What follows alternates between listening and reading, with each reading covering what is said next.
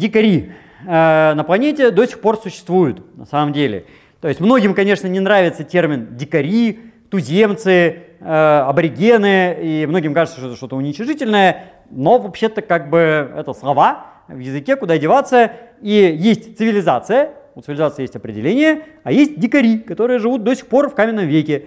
А, правда, в первом же приближении надо сразу уточнить, что каменный век бывает сильно разный, и в настоящее время сохранились в основном не самые, на самом деле, дикари.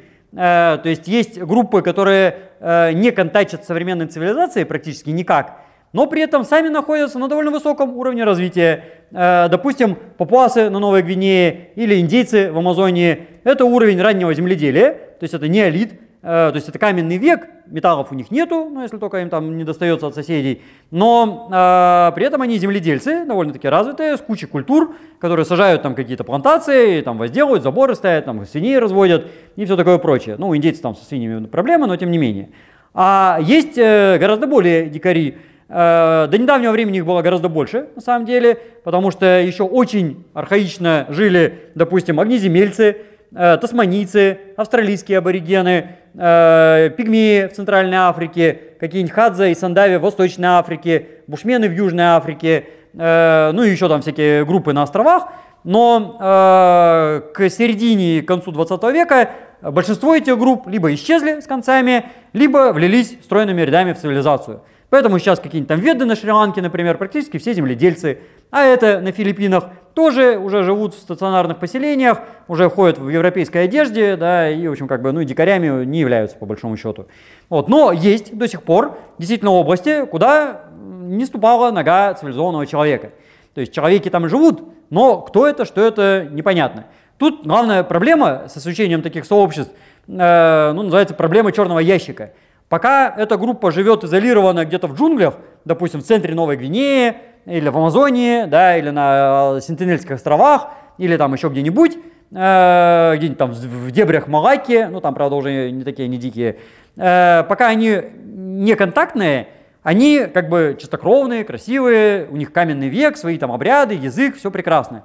Никаких металлов, то есть прям вот красота но мы их не умеем изучать, потому что как мы их изучим, пока мы туда не пришли. А как только мы туда приходим, это уже не чистокровный каменный век, потому что тут же они меняют свое поведение, они обретают зажигалки, шорты, э, железные, нож, железные металлические ножи, э, и там все такое прочее, всякие пластиковые бутылки, тазы, э, котелки, и это уже не каменный век. Вот, забивают на всю эту свою религию, э, перестают строить жилища, как предки делали, и меняют свой образ жизни радикальнейшим образом.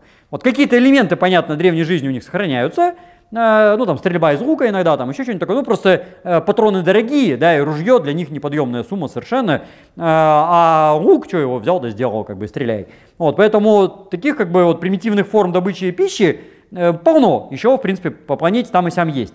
Но все равно это уже не то общество, что было. То есть пока мы их э, имеем в чистом виде, мы не можем их изучать, а когда мы их можем изучать, они уже не в чистом виде. И эту проблему пока еще никто не решил. Вот. Но группы такие есть. Э, самые, конечно, супер-мега выдающиеся – это островитяне на островах Сентинельских. Это э, часть Андаманских островов. До недавнего времени этих аборигенов там было гораздо больше, потому что этих Андаманских островов еще хватает. Там есть большой Андаман, малый Андаман – вот, но на большинстве островов англичане их выпилили. Ну, что у англичан, как всегда, две идеи фикс. Либо овец разводить, либо преступников ссылать. Вот, ну, там острова маленькие, с овцами там не заладилось, поэтому они туда ссылали преступников. Ну, преступники, ясно дело, разбегались, устраивали геноцид. Ну, англичане тоже, в общем, как бы и такие, как бы, которые не преступники, тоже устраивали геноцид. И от аборигенов больше части ничего не осталось. Вот, поэтому осталось чуть-чуть на Большом Андамане, э, но они уже такие более-менее цивилизованные. И вот самые дикие на Сентинеле. Э, после контактов с европейцами они расстроились э, в как бы, идеалах цивилизации э, и на своем никому неведомом языке себе сказали, что нафиг нам это надо. Вот, поэтому теперь, когда кто-то пытается к ним туда приплыть, прилететь, как-то там при, э, ну, притараниться, э, они его встречают отравленными стрелами. У них здоровые луки такие асимметричные, там, ну, сами они полтора метра высотой, а луки два метра высотой. Ну, вот, поэтому у них э, асимметрия. Вот, и они фигачат отравленными стрелами, в том числе по лодкам, вертолетам, там, ну, на чем прилетело, на том и обратно как бы уберешься. Э, но если кто-то очень упорный, то они тупо убивают. Э, буквально-таки в 2018 году, замечательный пример, э, какой-то китаец, э, ну, при этом американец, решил им принести Слово Божье. Вот, что характерно, они интеллигентно ему, в общем, сказали, что ты нам не нужен, дядя, иди отсюда, мы тебя не звали. Ну вот, но он таки приперся второй раз, ну и тут получил свою стрелу, как бы, и был закопан где-то там в песочке. Вот, и нефиг как бы к ним лезть. А, еще в середине 20 века а, индийское правительство это поняло, на самом деле, ну, что они не хотят, как бы, ну и решили, ну не хотят и не надо. А, объявили эту зону заповедником, закрытой зоной, вокруг там баражируют всякие пограничные катера, ну так без особого энтузиазма, но тем не менее, и как бы никого не пускают. Правда, мне э, очевидцы, как бы участники говорили, что если хорошенько заплатить индийскому лодочнику, он туда довезет на пляже высадит. Но, во-первых, могут поймать пограничники индийские и провести там годик жизни хотя бы в индийской тюрьме, это, наверное, не самое как бы интересное. А во-вторых, могут найти те самые андаманские аборигены, и это будет еще хуже, потому что они-то вообще как бы не будут долго рассуждать. Ну вот, но поэтому они там живут, никто не знает, сколько их есть, на каком языке они говорят. Пытались там самолеты их посчитать, ну, эти хижины у них там стоят где-то в лесу, да, и оценки численности там от 20 до 200 человек, то есть там на порядок различается, ну, честно говоря, никто не в курсе. Вот. Но в любом случае это там десятки людей, да, там, может там сотня-две, но вряд ли две сотни даже. И тем не менее, вот как они там живут, э, с большой вероятностью тысячи лет на самом деле прекрасно им там живется. Э, это вот самый такой каменный век. Вот. Буквально там пару раз э, исследователи заходили в их хижины все-таки, э, какие-то вещи брали, причем до сих пор э, назначение некоторых вещей неизвестно. То есть вот лежит какая-то шняга, да, зачем, почему, что они с этим делают, непонятно. Э, этнография на нуле. Э, лингвистика на нуле, антропология на нуле. Э, вот самые неисследованные. Э, пока они там живут хорошо. Вот. Была, кстати, опасность, что их смоет, смыло уже, вернее, цунами. Там вот было в каком-то там году грандиозное цунами по всей Юго-Восточной Азии. Вот. Но ничего, они как-то спаслись. Единственные в эпицентре находясь как бы всего этого катаклизма, да, они как раз и выжили, у них там потерь, видимо, и не было, и нормально продолжают там существовать. Так что это вот такой задел для будущих исследований. Может быть, в последующем удастся их изучать как-то дистанционно. Ну, я не знаю, там из космоса хотя бы, да, там еще как-нибудь, э, какие-нибудь там коптеры к ним засылать. Ну, правда, коптеры не пошибают, наверное, но как-то вот ненавязчиво и не вторгаясь в их жизнь, э, каких-нибудь там нанороботов с камерами заслать и посмотреть вообще, что они там творят. Подслушать, там язык хотя бы изучить. Пока это вот неизвестно.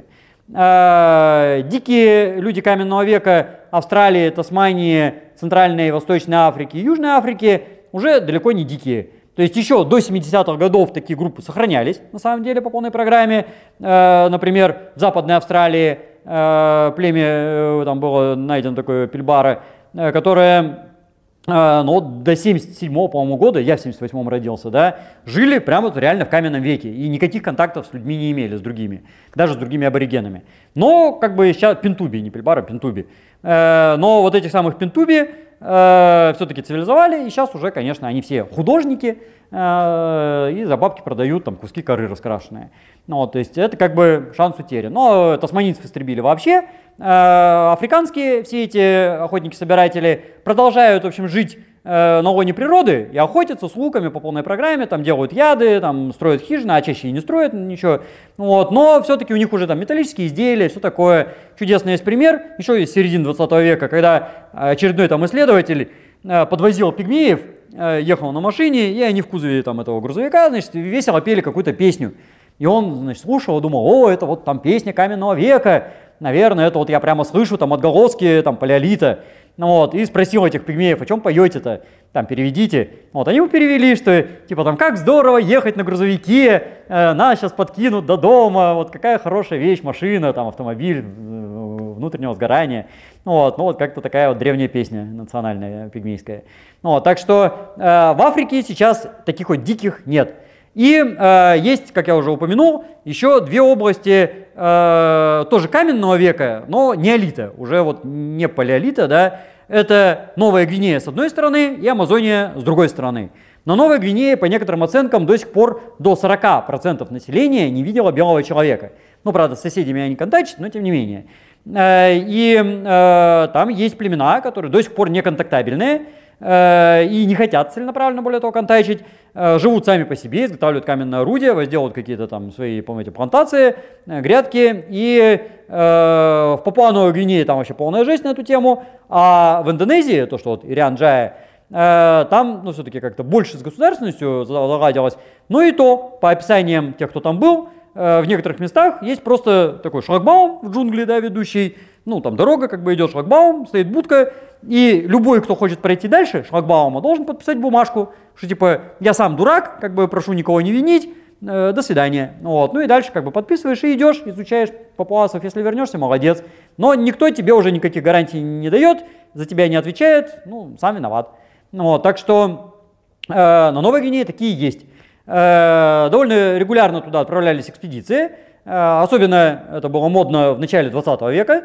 Э, несколько таких экспедиций там так и сгинуло, на самом деле, с концами. Э, некоторые вымерли от всякой там малярии, но некоторые вернулись с уникальными материалами. И у нас есть всякие там видеосъемки, э, записи, этнографические материалы. Но в то время эти экспедиции было проводить проще, потому что там люди были простые, незамысловатые, ну, в стиле Индиана Джонса, как раз 20-е годы. Они брали дробовик, в одну руку, да, там блокнот с в другую руку, там фотоаппараты уже на тот момент были, видеокамеры, и шли. Вот, и как бы они были сами еще простые, незамысловатые, и они как бы не парились там, если на них нападают, стрельнуть, например. А сейчас же все стали гуманные, цивилизованные, интеллигентные, поэтому если на тебя выскакивает чувак с копьем, и пытается тебя проткнуть, да, или там стреляет в тебя из лука, то как-то, может быть, не надо в него стрелять, давайте договоримся. Вот. Ну и поэтому современные исследователи, конечно, на порядок проигрывают вот этим Индиана Джонсом. Э, при столкновении с простыми незамысловатыми людьми каменного века они будут просто выпилены моментально. Э, ну и таких вот уже как-то исследователей в стиле Микуха Маклая как-то не находится. Э, он был великий пофигист и крутой ученый, чем, собственно, и взял. Вот, сейчас что-то таких как-то нет. Э, ну, вот, не получается, не знаю. Э, есть, правда, еще э, миссионеры. Ну, в принципе, они тоже идейные, э, но они пытаются изменить культуру. То есть это как бы такой мега-минус миссионерского движения. С одной стороны, они как бы им все-таки цивилизацию какую-никакую приносят, там и медицину, и грамотность, да, а с другой стороны, какую грамотность? То есть кроме чтения Библии, собственно, ничего там нового не появляется у них в жизни. А традиционная культура исчезает. Но миссионеры зато активны, они организованы, их много. Ну вот, и в итоге, наверное, они все это и уничтожат. А, с обратной стороны планеты есть амазонские джунгли, сельва, ну, прежде всего, Бразилия, но не только. А, часть племен, конечно, уже давно в контакте, да, а часть где-нибудь там в Минус-Жерайсе, э, в центре Амазонии, в Бразилии, они до сих пор не контактабельные, и многие из них не контактабельные первично, а некоторые вторично. То есть они пообщались с какими-то там дровосеками, добытчиками э, э, этого, э, гивея, господи, каучука, э, там еще что-нибудь такого, и как бы поняли, что нафиг это надо, да, со всеми этими плантаторами там кофейными и так далее, лучше не общаться. Тем более, что как только белые люди появляются в племени индейцев, гарантированно процентов хотя бы 30, а то и больше, вымирает от насморка, гриппа, я уж не говорю там туберкулеза, оспы там и всего прочего. Э, ну, с оспой, наверное, сейчас уже не так, но, по крайней мере, раньше от нее помирали. А э, просто от гриппа и от насморка умирают. Э, индейцы. И они про это прекрасно знают. Поэтому они, э, уже наслышавшись даже от соседей, ну уж если на своем личном опыте, то и подавно, знают, что с белыми лучше дела не иметь. Ну их нафиг. У них, конечно, есть клевые топоры, там, да, всякие шорты, ништяки, но как бы мы без этого прекрасно жили, и нам это так хорошо. Э, поэтому они стараются уйти еще дальше в леса. Конечно, там от Амазонии уже мало чего осталось. Амазония со страшной силой вырубается. Э, в частности, потому что в Китае э, главный продукт питания белковый это утки по-пекински, э, такие вдоль чудесным образом порезанные э, с агитальным срезом. Но этих уток кормят комбикормами соевыми, а сою выращивают в Амазонии и под это дело уничтожают леса, ну и вся природа там сокращается, поэтому то, что мы видим э, в Южной Америке огромное зеленое пятно типа тропических лесов, на самом деле это чушь.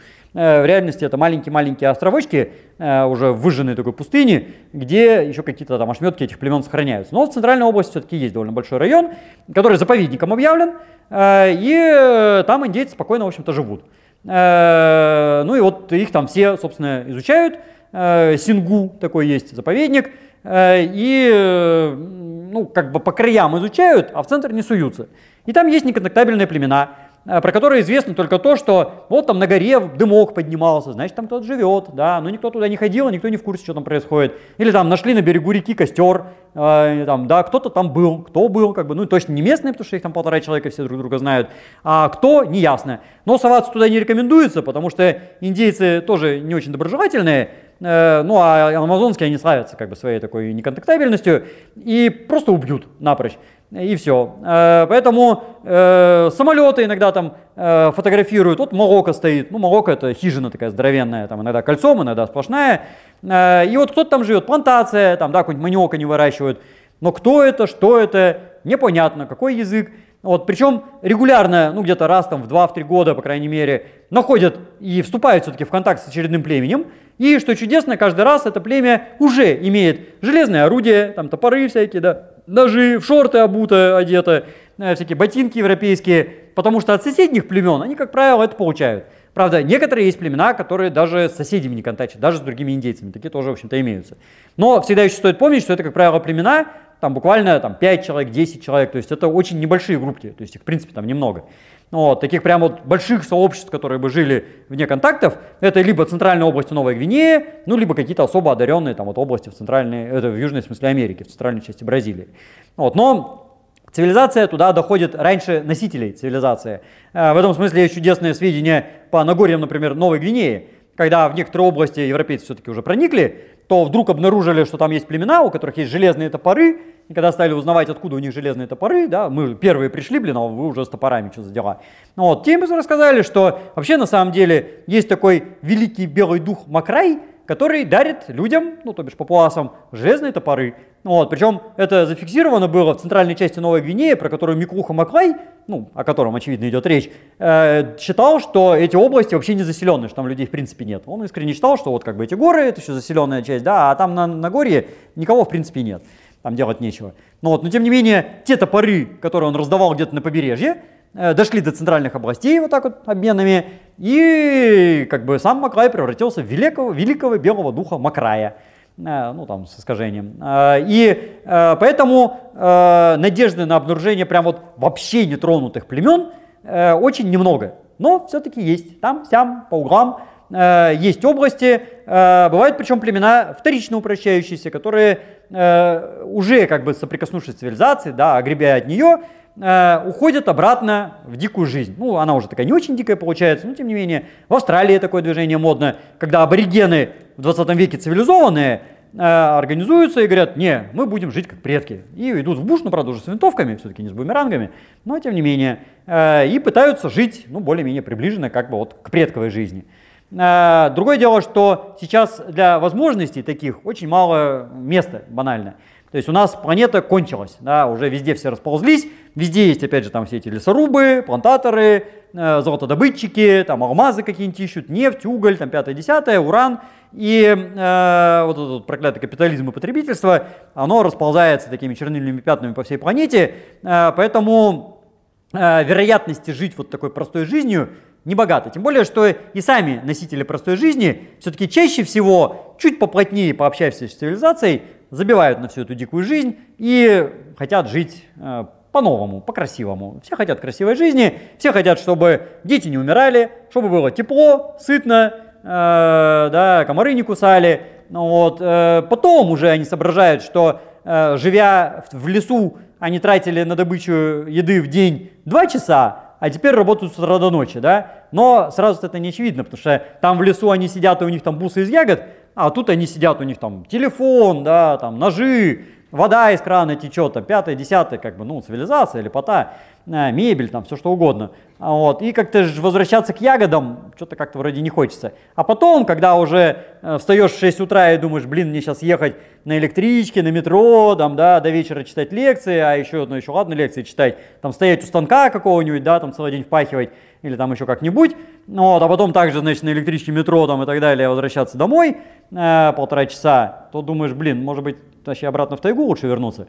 Ну, вот, ну, пусть там жить как бы не 65 лет, а 30, но как бы зато веселее. Ну, вот, так что э, знакомство с такой вот дикой жизнью э, рекомендовано всем э, для того, чтобы понять, что мы потеряли и что мы приобрели. Э, то есть это вот прямо строго необходимо любому цивилизованному человеку. Ну вот, например, я, побывав там буквально три дня э, в племени охотников-собирателей э, в Танзании, у Хадзе, ну вот обрел такую внутреннюю тоску по вот такой простой, незамысловатой жизни. То есть я понимаю прекрасно, что поживи я там не три дня, а там три года, допустим, да, и причем не как бы вот цивилизованно, как мы там на самом деле жили, а вот прям реально как они, там, шляясь за 6 километров за водой, допустим, да, не черпая ее там из бочки 200-литровой, ну, вот, э, я бы, наверное, затасковал уже по цивилизованной жизни. Я бы, наверное, решил, да ну нафиг, блин, эту первобытную жизнь, сдалась она мне. Но вот, по крайней мере, э, что-то хорошее в этой первобытной жизни есть. И э, это поучительное, это познавательное, и про это надо знать, это надо помнить, и, может быть, чему-то надо у этих охотников-собирателей учиться.